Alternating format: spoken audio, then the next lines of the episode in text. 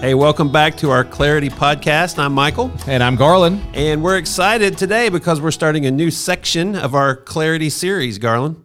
Yeah, we're gonna be we're gonna be launching into this series that we're calling the Church. Um, but before we do that, it's going to be kind of our mission vision series as we go into the August uh, launch. But before we do that, uh, just help summarize from whence we have come on this clarity journey. Yeah, so we started this back at the end of 2019 as we, we began with Advent and we looked at the promise of the coming King, the Messiah. And we moved into the season of Epiphany, uh, where Jesus was revealed to be that Messiah. And we looked at his life and his work on earth. And then we, we focused really during the Lenten season on his sacrifice. And of course, after his sacrifice on our behalf on the cross, we celebrated his, his triumph, triumphal resurrection, where he conquered sin and death on our behalf during uh, the Easter season. We had Pentecost, where we saw the Holy Spirit come and a new thing was born called the church. And after a little uh, side trip for, for, the summer as we talked about theology and looked at the theology of who Jesus is and what he accomplished on our behalf, we're back to this idea of the church. And so, Garland, where are we headed in the weeks ahead as we start to think about what God's doing through the church? Well, that, and that's a really good summary. And just, just as a reminder for all of us, the reason we're doing this Clarity 2020 year was we want to see Jesus more clearly as a church. And we all mark our, our lives by certain rituals, by certain time markers, call it holidays or birthdays or traditions that we do as a family. And what we wanted to do this year is to uh, instead of kind of going along with the flow of our culture and the holidays that are almost imposed upon us, we wanted to take a, a year and step out of that and just simply allow the story of Jesus to inform our year. And here we come to this series that I'm really excited about, although it's going to give us in this COVID season. Uh, maybe a, a, different tweak on it, which we'll talk about in just a second. But we want to look at what happened primarily in the book of Acts when Holy Spirit filled people who had understood and believed and pledged allegiance to the message of the gospel of Jesus as King and the saving Lord of the earth. What does it look like when those people in community hit a city? Like what happens when that, the life change of Jesus in people, intersects with real cities?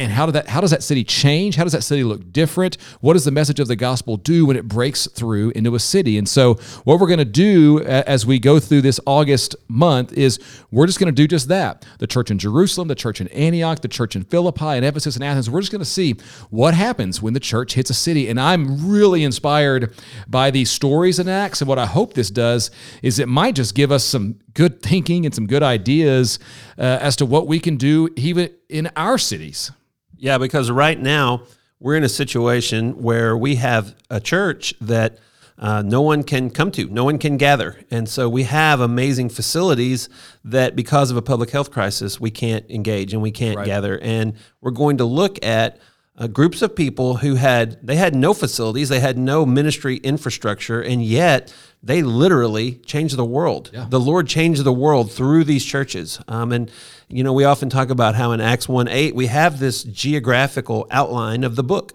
Um, Jesus said, Be my witnesses Jerusalem, Judea, Samaria, the ends of the earth. And what we're going to see, as you just outlined, starting in Jerusalem, how did the gospel go out and these communities of believers spring up in places where nothing existed before, spiritually speaking, uh, and then just explode and change the Roman Empire, change the face of the world? Mm-hmm.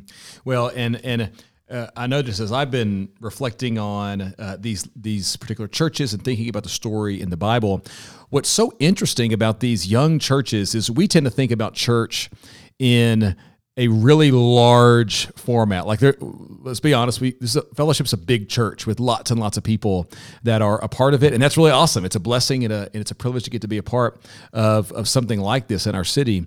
But when we think about the the early church and this is what we're going to be looking at in these series is uh, the, like the church in Philippi, for example, in Acts 16, we're talking a church that's maybe like 10 to 20 people and that's it. And, and they're living in a hostile city that doesn't understand them. And yet, with boldness, we see not only Paul in his planting of the church, but then his writing the letter to the Philippians just a few years later. We're going to get this snapshot of this church that just has a, a radical and audacious courage in their city, in their day, to go out and proclaim Jesus as king. And when I think about groups of, you know, 10, hitting a city with a boldness and a courage to, to go out into that city with the message of the gospel and to do so with radical charity and radical love, serving people. That is that is like incredibly motivating to where we find ourselves right now, even in this COVID season in our world, where all of the some of the the benefits of being a part of a really big church are stripped away, and it just comes down to groups of 10 taking this gospel message out into our neighborhoods and communities. Yeah. And the amazing thing to me is it might seem like, well, it's a stretch to connect the first century to the 21st century, but we have the exact same tools that they had. They were empowered by the Holy Spirit just as we are. They had the apostles' teaching, which we're we have the advantage of having in written form in the right. New Testament, uh, and they had the the ability to gather, break bread, and pray. Those are the four things we see in Acts 2:42, which is where we're going to start this whole thing in Jerusalem. And those four tools are still at our disposal. We have the Holy Spirit, the apostles' teaching, we have breaking bread, we have prayers. We can gather together in fellowship, like you said in these small groups.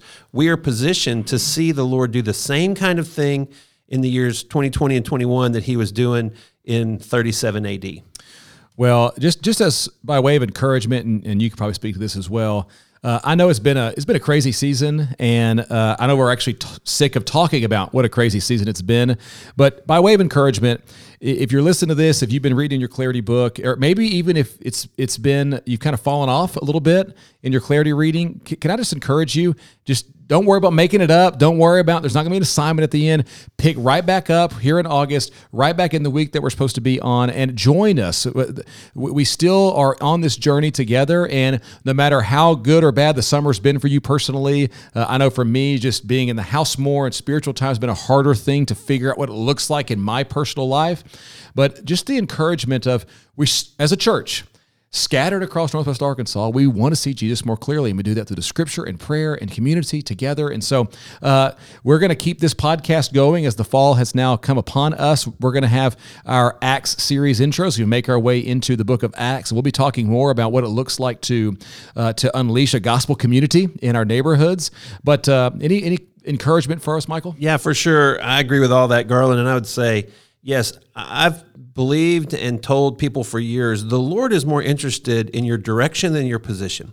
And so, if you feel like you're far from the Lord, if you feel like um, this summer you haven't grown spiritually or you've drifted, um, the Lord is more interested in you turning your face toward Him. And so, re engage that daily reading in your clarity book, re engage being in community, going to the Lord in prayer, um, watching the services or listening to the podcast, whatever, whatever spiritual disciplines you need to bring back into your life. Um, now's a great time to do that. And I would even say, when it comes to this clarity material, maybe the best is yet to come because we're going to look at how the gospel transforms cities and then we're going to drill down in one city as we engage first thessalonians later in the fall and look at how the gospel impacts the individual lives of believers and how that goes out into the community to make a difference. And so, if you've looked at the world, if you've looked at what's happening and you've thought to yourself, how can I make a difference? How can I be part of making my city